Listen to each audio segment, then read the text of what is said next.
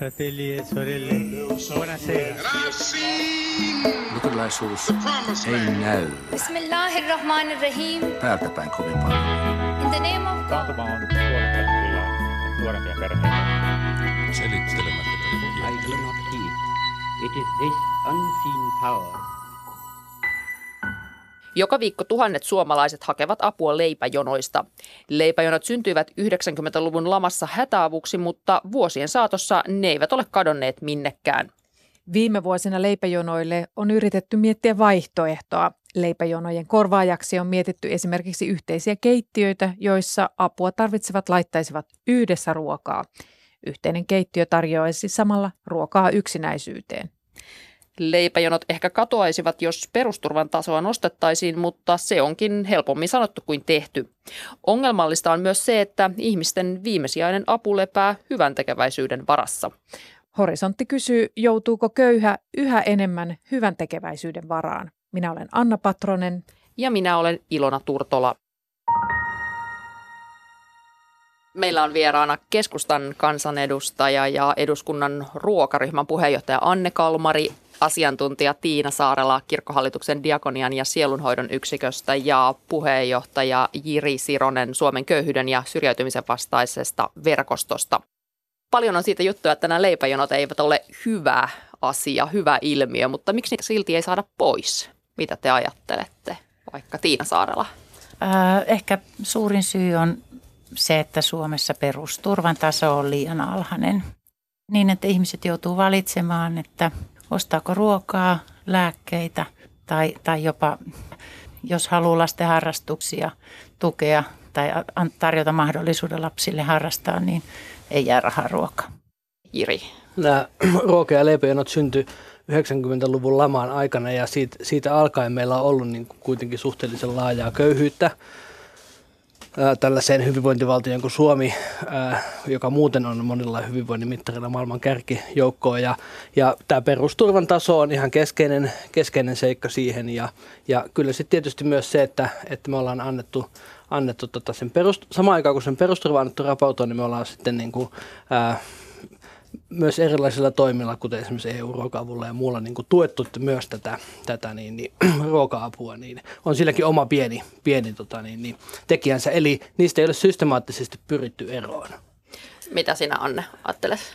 Kyllä mä sillä lailla komppaan, että, että totta kai perusturvan taso vaikuttaa, vaikuttaa leipäjonoihin, mutta toki kansainvälisesti meidän perusturvan taso on kohtuullisen korkea ja, ja vaikka esimerkiksi nyt työllisyys parani todella paljon viime hallituskaudella ja perusturvan paso, tasoakin saatiin kuitenkin nostettua esimerkiksi ihan alimpia takueläkkeitä ja ihan alimpia vanhempien päivärahoja ja tämän tyyppisiä, niin ei se yhtään niin kuin vähentänyt näitä leipäjonojen pituutta, jolloin mä ajattelisin, että pitäisi pystyä vielä niin kuin moninaisempaan apuun ja, ja auttaa elämänhallinnassa ja, ja monessa muussa niin kuin yhteiskuntaan osalliseksi pääsemisessä. Mutta toki siinä tämä perusturvan taso on, on oleellinen ja tärkeä asia. No nyt kun tuossa puhutaan hyvän tekeväisyytenä jaetusta ruoka-avusta, niin kuinka laajasta ilmiöstä tällä hetkellä, jos me otetaan Suomessa, mi- miten, kuinka paljon ihmisiä se varas tällä hetkellä on? Tiina Saarella, Jiri Sironen. Äh, Se ihan tarkkaa lukuahan ei tiedetä, mutta kyllä ää, todennäköisesti niin näitä, missä ruoka-apua jaetaan, niin näitä pisteitä on jopa tuhatkin, tuhat eri paikkaa, mi- missä jaetaan. Ja, ja tota, se määrä tietysti vaihtelee paljonko si, niin kuin jokaisessa käy ja kuinka, kuinka usein, mutta toista sataa tuhatta ihmistä se Mm. koskettaa ainakin vi, niiden tietojen mukaan, mitä, mitä itse, itse on tutkimuksista saanut Onko tietää. Jiri sinulla sama käsityskuva? Mikä kuva sinulla on? Sama yleinen kuva, että, että ruoka-apu on sillä tavalla niin kuin, niin kuin hajanainen ja moninainen niin kuin järjestelmä, että siitä ei semmoista niin kuin se, niin kuin hyvin tarkkaa niin kuin ajantasasta tila, kuvaa oikein hyvin saakkaan ja tutkimuks, tutkimusta ei myöskään ole hirveän paljon tehty ja se, myös se osittain laahaa jäljessä, mutta että reilusti yli 100 000 ihmistä joutuu Suomessa turvautumaan ruoka-apuun ja myös semmoinen arvio on, on näissä tutkimuksissa annettu, että viikoittain noin 20 000 ihmistä turvautuisi ruoka-apuun. Ja vielä voisin lisätä, että jotakin mittaluokkaa kertoo, että, että esimerkiksi valtion budjetissa on 1,8 miljoonaa euroa niin kuin tähän EU-ruoka-apuun. Ja kun joskus mietittiin ammoisina aikoina, että kannattaako niin kuin meidän yrittää vastustaa tätä, että EUn kautta kierrätetään ruokaa, joka sitten ei edes välttämättä ole kotimaista, että saataisiko me paljon paremmin niin kuin antamalla ne samat rahat kotimaahan. Ja silloin muuten tultiin siihen loput tulemaan, että, että me joudutaan joka tapauksessa osallistumaan tota kautta, että kannattaa niin kuin sekin ottaa sieltä, sieltä hyötyyn, niin tultiin niin kuin vastaan tai mietittiin monenlaisia, että, että miten tavallaan osa, osa tästä toiminnasta on byrokraattista ja siksi toisaalta sitten tämmöiset leipäjonot niin kuin ilman mitään rajauksia tai, tai niin kuin helposti lähestyttävinä tai ilman mitään lomakkeita tai rekisteröintiä tai tällä tavalla, niin ne on niin kuin helppoja kohtia hakea se oma ruokakassi. Et juuri tämmöistä kynny, kynnyksetöntä toimintaa pitäisi pystyä olemaan. Käydään itse asiassa tässä välissä Helsingin Myllypurossa. Siellä ruoka-apua jaetaan joka arkiaamu kahdeksasta alkaen ja jono oli pitkä myös tässä pari päivää sitten. Mikä merkitys tällä ruoka-avulla sinulle? Hyvin suuri, hyvin. Ilman tätä ei tulisi toimeen. Käytkö täällä usein? Aina tarpeen vaatiessa, mutta kyllä mm, kolmisen kertaa viikossa noin. Mitä sä oot ajatellut siitä, että ruoka-apua haluttaisiin kehittää, että ei välttämättä jaettaisi tälleen ruokaa, vaan jos voisi olla vaikka jotain paikkoja, missä yhdessä tehtäisiin ruokaa. Miltä tämmöinen kuulostaa? Huonolta. Joku voi tykkää ja se voi jollekin käydä, mulle käy. Mä oon niin sairas, mä en lähde mihinkään pomppimaan tai syömään sellaisia ruokia. Mikä merkitys tämmöisellä ruoka-avulla on sinulle? Sillä on suuri merkitys.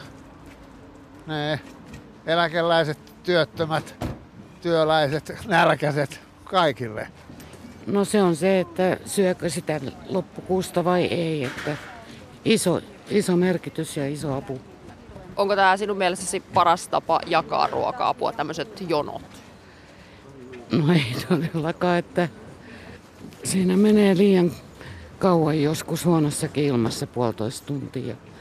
Muuta ja sitten kun on huono fyysinen kunto, mä oon vanha ja sairas, niin se on aika rankkaa. Voisi sairaille ehkä olla tota, jossain muussa paikassa vähän helpommin pääsisi. Ja, tai jopa niin kuin, että olisi joku lippusysteemi, että voisi käydä enemmän jonottamatta. Saisi sen tietyn kassin tai jotain. Tuossa oli siis äh, tunnelmia Helsingin Myllypuron leipäjonosta. Mitä ajatuksia tämä herätti? Onko teillä konkreettista kosketusta leipäjonoelämään? Mitä Sanne Kalmari? Kyllä mä oon ollut ihastelemassa ja auttamassa tuolla Hurstin jonossa.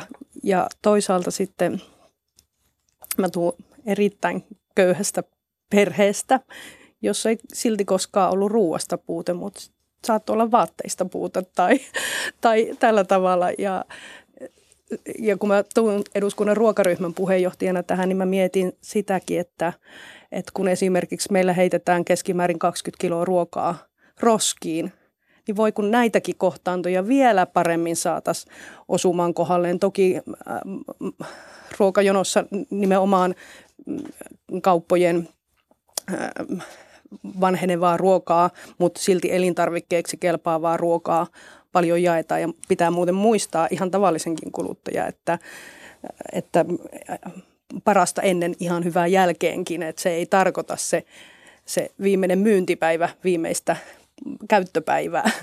Ja tota, tämän tyyppisiä asioita tulee mieleen, mutta myöskin sitä, sitä mihin jo tuossa alkupuheenvuorossa viittasi, että, että voi kun saataisiin myöskin tätä elämänhallintakeskustelua ja mun mielestä vaikka tässä vähän vastustettiin sitä, että, että esimerkiksi ruoan yhdessä tekeminen olisi huono asia, niin se kertoo, että kun monesti sieltä ruoka-apukassista palautetaan esimerkiksi sämpyläjauhot tai maitojauhe, niin ehkä ei ole niin osaamista osaamista tehdä sitä halpaa ruokaa? Itse, itse tota, niin, niin kanssa 90-luvulta asti se, seurannut näitä, näitä tota, 90-luvulla pienituloisena opiskelijana muutaman kerran itsekin, itsekin tota, niin, ruoka-apua hakenut ja sitten taas niin, niin sen, sen jälkeen. Ää, ja ja tota, vaikka ei mulla mitään ole hyvän tekeväisyyttä vastaan ja itsekin toimin, muun, olen työssä muun muassa ehkäisyväpähdetty EHYT järjestössä, joka myös osittain osallistuu niin ruoka-avun jaka- jakamiseen tai muun toiminnan ohella myös tekee hieman sitä, niin kuitenkin tässä pitäisi niin kuin päästä tässä keskustelussa siihen, että niistä ruokajonoista ihan oikeasti yrittäisin pääsemään eroon. Ja totta kai niitä keinoja on sitten niin kuin monia, mutta kyllä ne, kyllä ne keinot kuitenkin sitten pitäisi kokonaisvaltaisesti ää, niin siihen perusturvan tasoon muihin tällaisiin ikään kuin toimeentuloon liittyviin tekijöihin, kuten asiasmaksut tai, tai tota niin, niin, sairastamisen kulut ää, keskittyä. Ja, ja sitten tietysti niin kuin on, on, on myös niin, niin, paljon sellaisia, sellaisia muita, muita niin, niin, ää, muita ää, toimenpiteitä, mutta, mutta liian paljon myös tässä keskustelussa ikään kuin mennään sinne niin kuin liian pieniin yksityiskohtiin, miten sitä niin kuin olemassa olevaa tuke, tukea voitaisiin, voitaisiin kehittää. Ja se on tietysti tärkeää, mutta, mutta haluaisin nostaa tämän poistamisen kärkeen. Entä Tiina? Joo, mun mielestä tuossa oli hienoa toi viimeinen haastateltava myös, joka sanoo, että, että, että sitä voisi kehittää vähän niin kuin inhimillisempään suuntaan ja, ja tota, että ei menisi niin kauan aikaa. Mutta sitten mä tähän Annen kommenttiin, eh, ehkä me liikaa keskustelussa, tai mielestäni ehdottomasti liikaa keskitytään siihen, että että tota, just tähän, että pitäisi olla muuta neuvontaa, talousneuvontaa, talouden hallintaa, niin kuin, että ikään kuin tämä olisi yksilökysymys, koska mun mielestäni ehdottomasti se isoin asia on nimenomaan tässä järjestelmässä, mitä, mitä Jirikin just, just niin kuin sanoi, että että e, e, perusturvan taso on yksi, mutta just, just nämä, ja asumisen kalleus on toinen, mikä vaikuttaa, ja, ja, ja tota, et, että olisi edullisia vuokra-asuntoja. Ja, ja sitten sit Suomessa ää, hyväosaiset ihmiset eivät yleensä, tai on paljon sitä, että hyväosaiset ihmiset eivät tiedä, miten todella köyhyydessä elävät ihmiset millaisen, millainen se arki on ja kuinka pienistä ää, rahoista puhutaan. Et, et ne, mikä meillä joku 20 on, niin joku tuntuu pieneltä, niin se on, se on tota, köyhyysrajan alla elävän ihmisen rahoissa todella iso raha. Sinä kun Tiina viittasit tuohon kalliiseen asumiseen, niin tällaiset leipäjonot, onko ne ennen kaikkea just isojen kaupunkien ilmiö? Onko pienemmillä paikkakunnilla tämmöistä? Siellä kuitenkin asuminen on edullisempaa. Riittääkö siellä paremmin sitten rahat? Mun nähdäkseni esimerkiksi varmaan kaikissa seurakunnissa, isoissa ja pienissä, niin jossain määrin avustetaan. Et totta kai isoimmissa kaupungissa on enemmän ihmisiä ja, ja tota, tämä leipäjono on näkyvämpi, kun, kun siellä on isoja, isoja jonoja ja, ja paljon kävijöitä. Mm. No tämä sosiaaliturvahan tulee niin kuin tällä seuraavalla hallituskaudella varmastikin remonttiin, mutta miten te näet, näettekö te yhtenä syynä näille leipäjonoille tämän sosiaaliturvan monimutkaisuuden, siis sen byrokratia, mikä siihen, siihen liittyy? Pieni ihminen joutuu tämmöiseen byrokratiaviidakkoon ja, ja kerta kaikkiaan ei. Kyllä mun mielestä tässä on, on juuri tosi iso ongelma ja niin kuin mikä kertoo tästä ruoka-avun helppoudestakin on juuri se, että ihminen ei, niin kuin, se ei, sen ei tarvitse kokea mitään kyykyttämistä ja, ja osata hakea erilaisista instansseista niitä etuuksia. Ja siihenhän tällä sotu uudistuksella eli sosiaaliturvan uudistuksella pyritään, että saataisiin mahdollisimman paljon helpotettua, mutta se ei ole ihan helppo uudistus tehdä, mutta toivon, että siinä päästäisiin mahdollisimman pitkälle. Tässä tuli esimerkkinä terveyskeskusmaksut, lääkemaksut, tämän, tämän tyyppiset kaikki kulkemiset sairaalaa. Et esimerkiksi sairastaminen voi, voi olla ennen kuin sitten yn, nämä kynnykset ylitetään, että, että saa sitten ilmaiset lääkkeet tai ilmaiset terveyskeskusmaksut tai, tai ilmaiset kelakyydit, niin ne on kuitenkin aika korkealla ja, ja pienillä tuloilla tosi vaikeita yhteydentöitä. Tai sitten siellä voi olla esimerkiksi mm, pätkätyöntekijä, silpputyöntekijä, perheellinen, niin siellä tosiaan tullaan ihan äärirajoille, että miten, miten talouden kanssa pärjätään. Viime vuosina on tehty vielä ää, leikkauksia näihin moniin niin kuin per, ää, ensisijaisiin perusturvaetuuksia. ja Sitä kautta on entisestään työnnetty ihmisiä toimeentulotuelle, joka on sitten näistä tuista niin kuin kaikista ikään kuin byrokraattisin. Ja sitä kautta osittain ää, jotkut on myös saattanut tehdä sen niin kuin ratkaisun siinä vaiheessa, että sen sijaan, että hakisi toimeentulotukea, niin vaikka sitten menee ruoka, ruoka tota niin, niin avun piiriin. Ja, ja tämä on ihan väärä kehitys. Että mä tästä byrokraattisuudesta kuitenkin palaisi siihen perusturvan tasoon ja siihen tosiaan niin tarvittaisiin ihan selkeä tasokorotus. Ää, kokonaisuudessaan ehkä niin kuin, ää, jollain aikavälillä joku muutama sata, sata, tuha, muutama sata euroa, jotta se, jotta se kuukaudessa, jotta sillä oikeasti olisi merkitystä. Eli semmoiset niin ihan muutaman kympin pieni hienosäätö ei, ei todellakaan riitä, jos niin kuin näistä ruokajonoista halutaan päästä eroon. Ja sitten toisaalta, jos myös halutaan noudattaa ihan niitä niin kuin perus- ja ihmisoikeussopimuksia, mitkä Suomi on, niin, niin ää, mihin Suomi on sitoutunut. Ja kyllä esimerkiksi kuluttajatutkimuskeskuksen laskelmien mukaan niin, niin 1500 euroa pääkaupunkiseudulla on se raha, jolla pystyisi juuri ja juuri elämään. Sitten mä tähän kyykyttämiseen, kun se sana tuli. Se ei, se ei nyt ihan pelkästään koske tietysti leipäjonoja, vaan, vaan kyllä puuttuisin asenteisiin. Eli kenen asenteisiin? Yleensä ehkä julkisessa keskustelussa on vallalla semmoinen ajatus, että esimerkiksi on sanottu, että, että vanhukset on yhteiskunnalle taakka. Siinä on jo tämä asenne, että kun sä olet tuottamaton, niin, niin on yhteiskunnalle taakka. Tai jokainen nuori, joka, joka ei, ei työllisty tai, tai sijoitu jonnekin, käy, käy pääse toisen asteen koulutukseen, aiheuttaa yhteiskunnalle kustannuksia.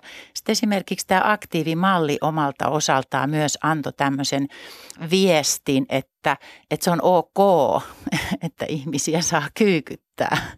Et, että siinä mun mielestäni olisi paljon muutettavaa. Mm, mitä sanot tähän, Anne? Mä olen eduskunnan vapaaehtoistyön tukiryhmän puheenjohtaja ja olisin toivonut ja toivon edelleenkin, että jos, mikäli tämä malli jää, niin että esimerkiksi vapaaehtoistyöllä voi näyttää aktiivisuutta. Edelleenkin mä oon sitä mieltä, että ihmistä kannattaa kannustaa sieltä neljän seinän sisältä jonnekin. Esimerkiksi nuori, joka jää sinne, sinne neljän seinän sisälle, niin se on sille nuorelle itselleen karhun palvelus, mutta ihan mihin tahansa juttuun mukaan lähteminen, niin se luo hyvinvointia myös hänelle itselleen hyvin paljon. Mutta se, että, että mitkä nämä keinot on, niin se, se on sitten jo toinen juttu ja siihen kritiikkiin. Olisiko, olisiko enemmän porkkana kuin keppi? Joo. Nämä leipäjonot, nehän aikoinaan tosiaan perustettiin tämmöiseksi hätäavuksi, mutta mitä mieltä te tämmöisestä vähän niin kuin kummallisesta ilmiöstä, eli kun esimerkiksi Helsingissä on tämä tosi vakiintunut ruoka-avun jakaja Hursti, ja heidän toimintaansa jopa, se oli vaakalaudalla taloudellisten ongelmien takia ja sitten tuli tämmöisiä kampanjoita, että niin kuin pelastetaan leipäjono, niin mitä te niin kuin ajattelette tämmöisestä? Onko se leipäjonot jotenkin niin vakiintuneita, että on ikään kuin sokeuduttu rakenteelle? Anne? No ehkä, ehkä ollaankin, mutta tämä on ehkä sellainen, että ihmisten on, niin kuin, tulee hyvä mieli, kun pystyy auttamaan semmoisia, jotka tietää, että on avun tarpeessa ja Metallika esimerkiksi toimi silloin just, just näin. Mutta rohkenen sanoa sellaista asiaa, en halua missään tapauksessa syyllistää, mutta seurasin sitä leipäjonossa olevia ihmisiä, niin siellä on niin kuin sellaisia, jotka käyttää rahansa vaikka rakennekynsiin tai irtoripsiin. Ja silloin mun mielestä pitäisi pystyä keskustelemaan siitäkin, että, että onko elämänhallinnassa jotakin pielessä, kannattaisiko ostaa se ruoka ensin tai maksaa vuokra ensin. Tai esimerkiksi, että, että ei joutuisi pikavippikierteeseen, että miten päästäisiin tämmöisestä yli sosiaalinen luototus ja kaikki tämän tyyppiset olisi niin kuin tosi merkityksellisiä pakko, asioita. Pakko kommentoida, että ainakaan Myllypuron jonossa ei siellä toki oli, oli ihmisiä, keillä oli älypuhelin, mutta se johtuu siitä, että nykyään varmaan ei kaupassa ole enää niin sanotusti tavallisia puhelimia. No, niin, jos olisikin älypuhelinjono, ja, jakojono, niin luuletteko, että sinne tulisi väkeä? Mitä Tiina ajattelet rakennekynnysistä ja irtoripsistä? leipäjonossa? Mun mielestä tämä on semmoinen yksityiskohta nyt, jo, jo, et, et, et jos... Ei mennä ehkä syvemmälle. Ei, se on varmasti niin kuin pieni osa, mutta siis ihan oikeasti haluan kuvata sitä, että monen tyyppistä ihmistä hakee sieltä ruokaa. Niin, mutta mä ajattelin, että tämä kertoo enemmän just Mm. siitä asenteesta, mistä mä puhuin. Mutta sitten tämä toimittajakysymys tässä mun mielestä niin kuin, Pelastetaan pe- leipäjonot. pelastetaan leipäjonot, mm. niin, niin tota, kyllä tässä lainaisin keskustalaista kansanedustajaa sanomalla, että siitä on lähdettävä, että tähän on tultu. Jiri. Niin, se on hyvin, se on tota, niin hyvin ymmärrettävää ja inhimillistä, että ihmiset haluaa konkreettisesti auttaa ja siinä ei ole mitään vikaa, mutta jos ajatellaan tätä niin kuin oikeasti sitten ikään kuin poliittisena kysymyksenä, rakenteellisella kysymyksenä, perusoikeus, ihmisoikeuskysymyksenä, hyvinvointivaltiokysymyksenä, niin, niin silloin pitää tehdä, tehdä tota, niin, niin, toisin ja, ja toki toivoisin myös, että ihmiset myös ikään kuin kampanjoisivat ja kamppailisivat myös tästä näkökulmasta tässä Mm. asiassa enemmän. No siis tämä hyvän tekeväisyytenä jaettu ruoka ei suinkaan ole eh, ongelmaton ilmiö ja, ja yhteiskuntapolitiikan professori Tiina Silvasti kertoo nyt, mitä hän tutkijana ajattelee siitä. Pääsääntöisesti se isoin ongelma on se, että, että meillähän on tämän tyyppisessä pohjoismaisessa hyvinvointivaltiossa, joka Suomi on ja haluaa olla ja haluaa ulkomailla sellaisena profiloitua, niin meillähän on ihan perustuslakiin kirjo, kirjattunakin perustoimeentulon turva. Ja sen pitäisi taata kaikille ihmisille tämmöinen niin kuin vähimmäinen toimeentulon turva, mikä tietenkin kattaa ravinnon, koska ravintohan on ihan ensiarvoisen tärkeää, että ihminen ylipäätään säilyy hengissä ja terveenä. No nyt äh, on syntynyt joukko ihmisiä, joka ei tätä ruokaa pysty sieltä markkinoilta ostamaan, eli tämä perus äh, toimeentulon takaavat perus, perusturvaetuudet on niin matalia ja se on niin kuin todettu useaan kertaan ja Suomea on siitä ihan niin kuin Euroopan komissiokin on sitä Suomea huomauttanut. Ja, ja tota, nyt ruoka-avun ongelma, hyvän tekeväisyytenä jaettava ruoka-avun ongelma on se, että kellään ihmisellähän ei ole siihen oikeutta. Laki ei takaa ihmiselle oikeutta ruoka-apuun. Eli, eli se on aina lahja. Hyvän tekeväisyys on lahja. Ja silloin ihminen voi pahassa tilanteessa joutua tilanteeseen, jossa hän ei tätä, tätä saa tätä tarvitsemaansa ruokaa. Ää, ei ole mitään yhteisiä sääntöjä, ei ole mitään takeita siitä, että kaikki avun tarvitsijat ylipäätään saa sitä ruokaa tai että sitä jaetaan tasa-arvoisin periaattein. Siellä ei ole semmoisia sääntöjä, jotka takaisi ihmisille oikeuksia. Noin ylipäätään se, miten meillä on, minkä, me, minkä verran meillä on tutkimustuloksia tästä aiheesta, toki kertoo, että että ihmisiä kohdellaan ruokasa, ruoka-avussa pääsääntöisesti hyvin, eikä, eikä ole niin mitään syytä epäillä, että siellä tapahtuisi karkeita väärinkäytöksiä tai että ihmisiä, avun tarpeessa olevia ihmisiä kohdeltaisiin jotenkin niin kuin huonosti, mutta se niin kuin periaatteen tasolla niin terveyden, sairauden hoitoon, ravitsemukseen liittyvät asiat tulisi taata kyllä täältä niin kuin ihan, ihan tota yhteiskunnan ää, piiristä ja hyvän tekeväisyydelle jää sitten vielä paljon toimintatilaa ja paljon, paljon, niin kuin, paljon jää vielä niin kuin asioita, joita voidaan ihan lähimmäisen rakkaudesta tehdä, mutta ravitsemusta en sellaiseksi lue. Näin siis sanoi yhteiskuntapolitiikan professori Tiina Silvasti. Mitä te ajattelette tuosta edellä kuulusta, millaisia ajatuksia se herätti? Jiri, ole hyvä. No olen täysin samaa mieltä ja jotenkin toivoisin, että, että ikään kuin tämmöinen ruokajonoista ja niiden tarpeesta pois pääsemisen tavoite voitaisiin ikään kuin tuoda suomalaiseen yhteiskuntapolitiikkaan uudelleen.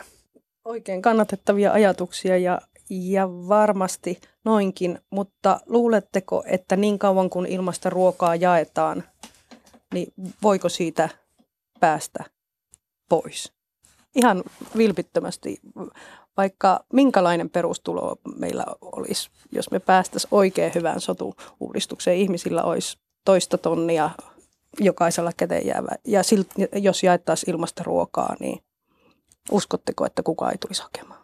Eihän siinä mitään vikaa sinänsä ole sen ilmaisen ruoan jakamiselle yhtä, yhtä hyvin ilmaisille ämpäreille. Että, mm. että totta kai voi jakaa. Kysymys, kysy, ongelmahan on siinä, että osa ihmisistä ei tule toimeen näin, ilman kyllä. sitä. Ja, ja, ja, mm. ja, ja, ja silloin äh, se ratkaisu ei lähde sieltä, että me, me tota, asetetaan niin kuin, äh, ne, niiden ihmisten elintavat tai elämänhallinta niin kyseenalaiseksi, vaan meidän täytyy pystyä pohtimaan sitä, että mikä tässä järjestelmässä voidaan korjata. Ei ilmaisessa ruoassa mitään vikaa ole, mutta, mutta tota, niin se, että jos, jos, jos sen ikään kuin ää, ta, tarve siihen on, on tota, niin, niin, ää, sen takia, että ei ole muuten niin, niin tarpeeksi rahaa elämiseen tai muuhun niin olemassa, niin siinä on se ongelma. Miten haavoittuvainen se malli oikeastaan on, että jos olet hyvän tekeväisyytenä jaetun ruoan varassa?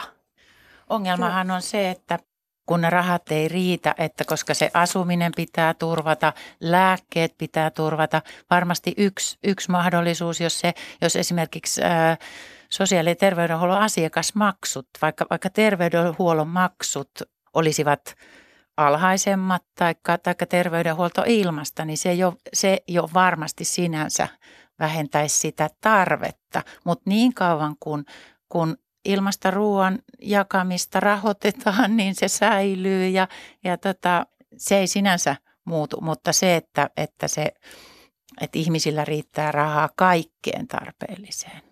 Mm ilmaisesta ruuasta pakko kommentoida sen verran. Kuulemme myöhemmin tässä lähetyksessä Sinikka Bakmannin ajatuksia. Hän vastaa tuolla juurikin tuolla Myllypurossa toiminnanjohtajana tästä ruoka-avusta ja hän sanoi, että itse asiassa ilmaisena jaettu ruoan määrä on tosi paljon vähentynyt, eli kaupoilta tulee yhä vähemmän sitä hävikkiruokaa, niin tämäkään ei siis ole ihan loppumatonta, että, että sitä ruokaa olisi jaettavana.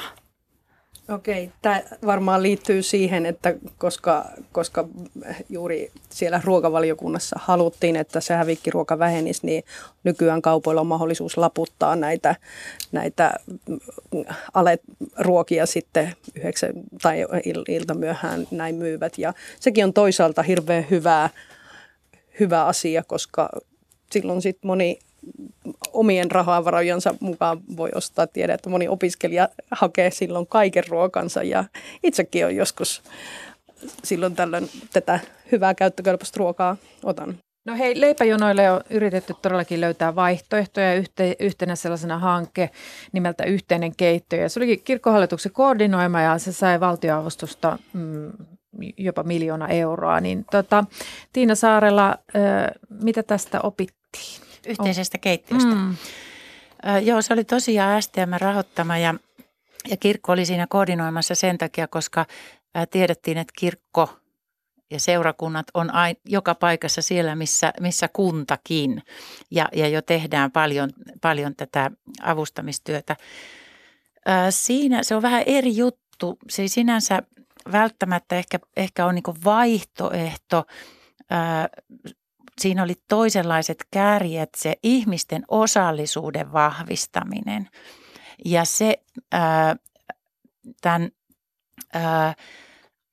polarisaation vähentäminen niin, että olisi to, löytyisi semmoisia matalan kynnyksen paikkoja, mihin voi kaikki ihmiset tulla, ettei ole erillistä kö, niin kuin köyhien ruokapaikkaa ja rikkaiden ruokapaikkaa, mm. vaan että ja esimerkiksi Seinä, vaan että, että sinne voisi tulla vaikka työpaikkaruokailuun. Ja Seinäjoella toimintojen talo esimerkiksi toimii juuri näin, että että erilaiset ihmiset on mahdollisuus, erilaisilla ihmisillä on mahdollisuus kohdata toisensa ja nähdä, kuinka ää, eletään niin, että, että vältytään näiltä ennakkoluuloilta ja vääriltä käsityksiltä. Onko kirkolla pidemmän tähtäimen strategia? Sekin niin kuin jakaa ruokaa. Sä puhut tästä äh, perusturvasta kuitenkin. Äh, niin onko sillä semmoista pidemmän tähtäimen strategiaa, jolla se niin kuin pyrkisi omalta osaltaan pois tällaisesta mallista, että jossa ihmisen ruokaturva on tämän hyvän tekeväisyyden varassa? Meillähän seurakunnat on itsenäisiä ja, ja tota, mitään yhtenä, niin kuin strate, kirkon omaa strategiaa tälle asialle ei ole, mutta että hallitusohjelmaa ohjelmaan tai niin pyrittiin vaikuttamaan niin, että, että me ollaan tuotu myös omaa viestiä siitä juuri tästä perusturva-alhaisuudesta ja, ja tota, lapsiperheiden köyhyydestä. Ja se, mitä me paljon nähdään myös just tässä eriarvoisuuden vähentämisessä, lapsiperheiden osalta niin on juuri nämä lasten harrastusmahdollisuuksien turvaaminen.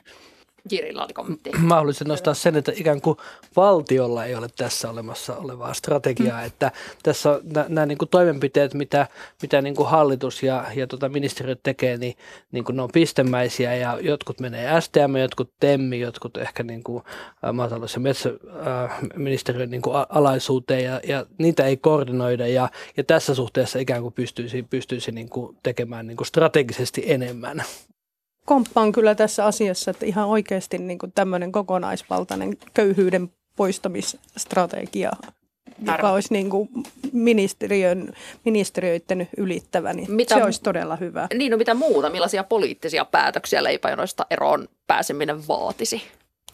No, mä ottaisin tässä yhteydessä nyt tämän niin kuin eriarvoisuuden vähentämisen kärkeen siinä mielessä, että, että meillä on tämmöisiä selkeitä esimerkiksi hank- hankerahoitusjärjestelmä, joka ohjaa järjestöjä, niin kuin sitoo järjestöjä aina tiettyyn hankkeeseen niin, että, että kun tämmöistä luovaa ajattelua ja, ja järjestöjen voimaa yhdessä seurakuntien kanssa ja uusia ideoita olisi ja pystyttäisiin tekemään joustavastikin, mutta, mutta kun järjestöt on sidottu – tähän hank- tällä hetkellä kädet ja rahat on sidottu tietyn hankkeen toteuttamiseen ja ennen kuin se loppuu, pitää lähteä jo miettimään uutta hanketta.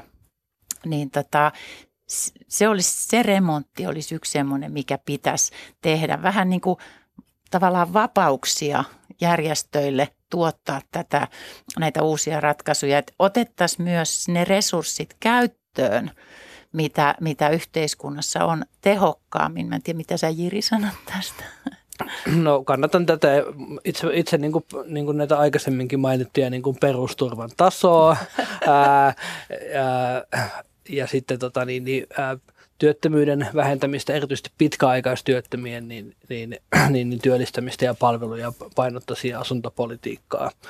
Mutta sitten vielä niin kuin jatkan tuosta niin kuin ikään kuin systemaattisemmasta niin kuin, niin kuin ruokajonoihin liittyvästä ikään kuin strategiasta, että, että siinä pystyttäisiin pohtimaan se, että niin kuin onko esimerkiksi tämä nykyinen niin sanottu EU-ruoka-apu, onko se tällä hetkellä järkevimmin Suomessa käytettävissä. Voisiko enemmän tukea nimenomaan yhdistyksiä ja kohtaamispaikkoja kuin niitä ruoka-apuun rakenteita, jolla tavallaan ää, ne voisi siellä järjestää ne yhdistykset ja kohtaamispaikat ihmisiä, ihmisiä osallistavaa toimintaa. Ja se voisi ehkä sisältää vähän pikkusen ruoka-apuakin mutta ei ainakaan tämmöisessä isossa mittakaavassa. Ja Anne vielä mä, lyhyesti. Mä toivoin tuota aikanaan ja edelleenkin on samaa mieltä, on tehnyt joskus kirjallista kysymystäkin siitä, koska musta tämä on byrokraattinen systeemi, jossa jää välille, mutta toivotaan, että siihen löytyisi järkevämpi. Myöskin jos ajatellaan kaiken näköistä vapaaehtois- ja järjestötyötä, niin se mitä tässä todettiin, niin kantaisi myös siihen, että me saisimme uusia tulijoita sinne vapaaehtoistyöhön. Ehkä tällainen kokoustaminen ja, ja tiettyihin kaavoihin meno ei ole niinkään nykypäivää. Nykypäivän vähän nuoremmat ihmiset haluaisi semmoista nopeasti mukaan menoa ja kiva tehdä positiivisia hyviä asioita eikä sitten pönöttää kokouksissa. Mutta nostasin sitten ihan sieltä peruskoulujärjestelmästä lähtien esimerkiksi kotitalousopetuksen, rahankäytön hallinnan, ihan oikeasti kaikkea tämän tyyppistä elämänhallintaan liittyvää kysymystä. Se voi olla apuna kotien kasvatukselle ja tulevaisuuden leipäjonojen vähentämiselle monimutkaisesta ja monitahoisesta asiasta on kyse. Kiitoksia mielenkiintoisesta keskustelusta Anne Kalmari, Tiina Saarela ja Jiri Sironen. Kiitos. Kiitos. Sitten katsellaan vielä Eurooppaan, jossa hyvän tekeväisyytenä jaettu ruoka-apu on kasvanut voimakkaasti. Saksassa puhutaan jopa erityisestä hyvän tekeväisyystaloudesta. Yhteiskuntapolitiikan professori Tiina Silvasti Jyväskylän yliopistosta toimittaa parhaillaan kirjaa ruoka-avusta Euroopassa. Riittääkö ruoka Euroopassa kaikille? Mitä on tapahtunut esimerkiksi vauraassa Saksassa? Kyllähän meillä ruokaa riittää siis määrällisesti. Me tuotetaan ihan, ihan niin paljon ja Eurooppa on varakas. Me voidaan myös ostaa maailmanmarkkinoilta, jos sattuisikin niin, että tulisi Euroopan laajuisia katoja. Mutta se kysymys on siitä, että kun ruoka ihmiset ostaa sen ruoan kaupasta, niin siihen tarvitaan rahaa.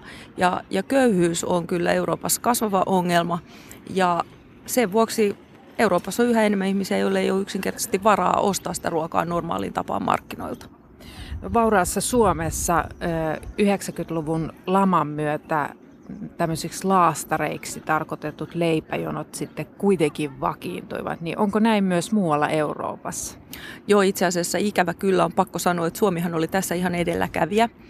Toki meillä on semmoisia kulttuurisia eroja Euroopan sisällä, että katolisissa maissa almujen antaminen ja myös kerjääminen on ollut ollut niin kuin tyypillisempää ja tavallisempaa. Ja, ja tota, Välimeren maissa ja Ranskassa ruoka-apua on on jossain muodossa ollut hyvin pitkään.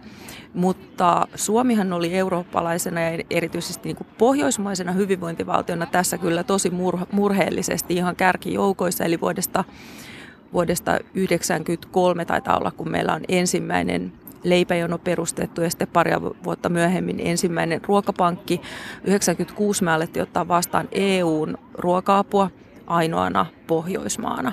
Et me ollaan tässä oltu ihan kärkijoukoissa. No hyvän tekeväisyytenä jaettu ruoka-apu on yleistynyt nopeasti täällä rikkaassa läntisessä Euroopassa. Mistä tämä niin kuin johtuu? No kyllä se kertoo sosiaalisen eriarvoisuuden lisääntymisestä, tuloerojen kasvusta ja ilmeisesti erityisesti Saksassa myös siitä, että, että perinteisesti niin kuin tiukka palkkatyön ja köyhyyden välinen niin kuin, äh, yhteys jotenkin on murenemassa. Eli siellä on yhä enemmän ja enemmän työssä käyviä köyhiä. Eli siis työllisyystilanne on hyvä, mutta siitä huolimatta köyhien määrä kasvaa. Minkälaiset mekanismit johtaa tämän tyyppiseen malliin, missä hyvän tekeväisyytenä jaettu ruoka-apu yleistyy?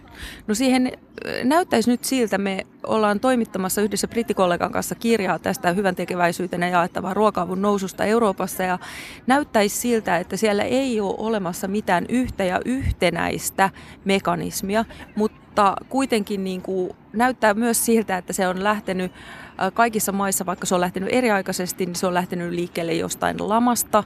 Se on lähtenyt tämmöistä koventuneesta poliittisesta ilmapiiristä, jossa, jossa tota, kun sosiaalipolitiikka lähtee noudattamaan tällaista neoliberaalien talouspolitiikan nuoraa, ja siitä ilmeisesti on seurannut myös niin kuin jotenkin niin kuin sosiaalisen ilmapiirin kiristymistä.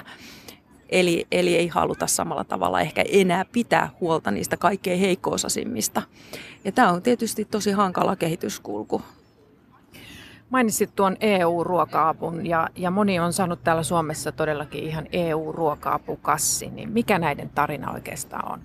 No se alunperäinen, alkuperäinen tarina on sellainen, että EUssa oli maataloustuotteiden liikatuotantoa eli ylituotantoa. EU osti tätä ruokaa pois markkinoilta interventiovarastoihin pitääkseen ruoan hinnan tasaisena. Eli, eli se, on, se on itse asiassa ollut tämmöinen niin markkinointituki maataloudelle. Ja kun ruokaa on ihan konkreettisesti ostettu pois markkinoilta ja varastoitu, niin johonkinhan se pitää laittaa. Ja on sitten ajateltu, että sehän on hyvä, hyvä asia jakaa se köyhille. Ja tämä alkuperäinen ohjelma, joka on astunut voimaan muistaakseni 1987, ää, lakkautettiin 2013, koska itse asiassa EU-maatalouspolitiikka on ollut sillä tavalla tehokasta, että sen sortista ylituotantoa, niin massiivista ylituotantoa ei enää ole. Mutta sitten perustettiin toinen ohjelma, joka tota, on tämmöinen laajempi alainen, alaisempi köyhyyden torjuntaan liittyvä ohjelma ja Suomi päätti kansallisella tasolla, että e, siinä ohjelmassa se, tullaan se kaikki sen ohjelman varat niin kohdentamaan ruoka-apuun. Eli tavallaan oli syntynyt jo sellainen tilanne, että meillä on semmoinen joukko ihmisiä, jotka on riippuvaisia tästä ruoka-avusta ja seurakunnat ja jotkut järjestöt, jotka on tässä toiminnassa mukana, haluaa sitä ruoka-apua edelleen jakaa, ovat siihen valmiita, niin, niin se oli niin kuin tosi hankala sitten sekin tilanne, että se ruoka vedettäisiin pois, se hyvän tekeväisyytenä jaettava ruoka vedettäisiin pois tästä toiminnasta. Ja tämä näyttää olevan ihan yleinen piirre kaikkialla läntisessä maailmassa, myös Yhdysvalloissa, Australiassa, Uudessa-Seelannissa, Kanadassa ja sitten näissä Euroopan maissa. Että kun tämä ruoka-apu kerran pääsee vakiintumaan, niin sen ikään kuin peruuttaminen tai lakkauttaminen näyttää todella vaikealta. Jos mä ajattelen Eurooppaa, niin Keski-Euroopassa sekä Saksassa että Itävallassa on on alettu käyttää tämmöistä hyvän tekeväisyystalouden käsitettä ja, ja se on kyllä tosi julma käsite siinä mielessä, että se, se osoittaa sitä, kuinka, kuinka se eriarvoistumiskehitys on, on mennyt todella jo, jo syvälle ja se, se kahtia jakaa, jakaa ihmisiä tai kansaa, että – hyväntekeväisyystaloudella viitataan siihen, että primäärimarkkinoiden eli näiden tavallisten markkinoiden alapuolelle syntyy toiset markkinat, joilla jaetaan hyväntekeväisyytenä tai pilkkahintaan sellaisia tuotteita, jotka ei kelpaa niille ihmisille. Eli siis ylijäämää, jaetaan ylijäämää sellaisille ihmisille, jotka elää köyhyydessä ja, ja nämä tuotteet on sellaisia, jotka on jo käytettyjä. Eli, eli tota, on tämä kirpputoritalous, second hand talous ja tai sitten niin tämmöinen ihan, ihan ilmaiseksi jaettava ruoka-apu.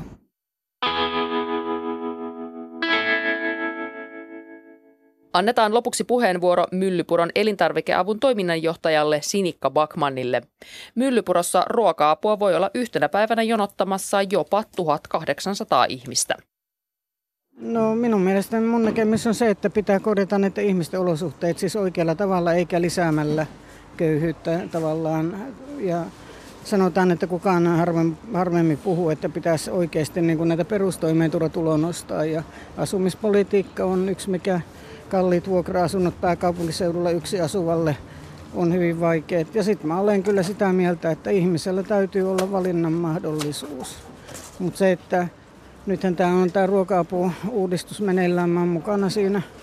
Ja jos se nyt saa sitten kunnolla tuulta alleen, niin sehän tarkoittaa silloin sitä, että meiltä vähenee ihmisiä millä tavalla tätä ruoka-apua sinun mielestäsi kannattaisi tai pitäisi uudistaa? Mun, mielestä, mun mielestä ei tässä muodossa millään lailla, vaan oikeasti korjaamalla ihmisten olosuhteet. Ei ole, meillä on niin esimerkiksi kauppojen lahjoittamaan ruokaa, kiitos siitä ollaan saatu. Meillä ei ole varaa ostaa itsellä mitään. Niin, niin tuota, ei esimerkiksi henkilö, kun on lapsiperhe, niin kuin nytkin taas, näet, että tässä on henkilöitä, joilla on lapsia mukana, niin eihän kukaan voi niin kuin tietää, mitä se täältä saa että mitä mä teen ruuaksi. Koska meillä ei aina niin kuin, ole niin kuin samaa tuotetta esimerkiksi niin montaa kuin on henkilöitä. Miten suhtaudut siihen ajatukseen, että on esitetty, että tulisi tällaisia yhteisiä keittiöitä, missä tehtäisiin ruokaa, että se ruoka-apu menisi sitä kautta? No, yhteiset keittiöt tarkoittaa mun mielestä valmisruokaa, joka tarjotaan siellä paikan päällä. Ja jos sitä saa mukaansa, niin sehän on edistysaskel eteenpäin, että kuka se haluaa käyttää sitä, niin käyttää sitä. Mutta aika moni haluaa, niin kuin mitä on tehty asiakaskyselyä meidän näistä ihmisistä, niin hakea se ruokakassinsa ja mennä niiden kanssa syömään, kenen kanssa he itse haluaa. Mutta ei mikään estä heitä käyttämästä sitten tätä uutta, jos se on hyvä. Horisontti jälleen ensi viikolla ja tämän ohjelman voit kuunnella Yle Areenassa.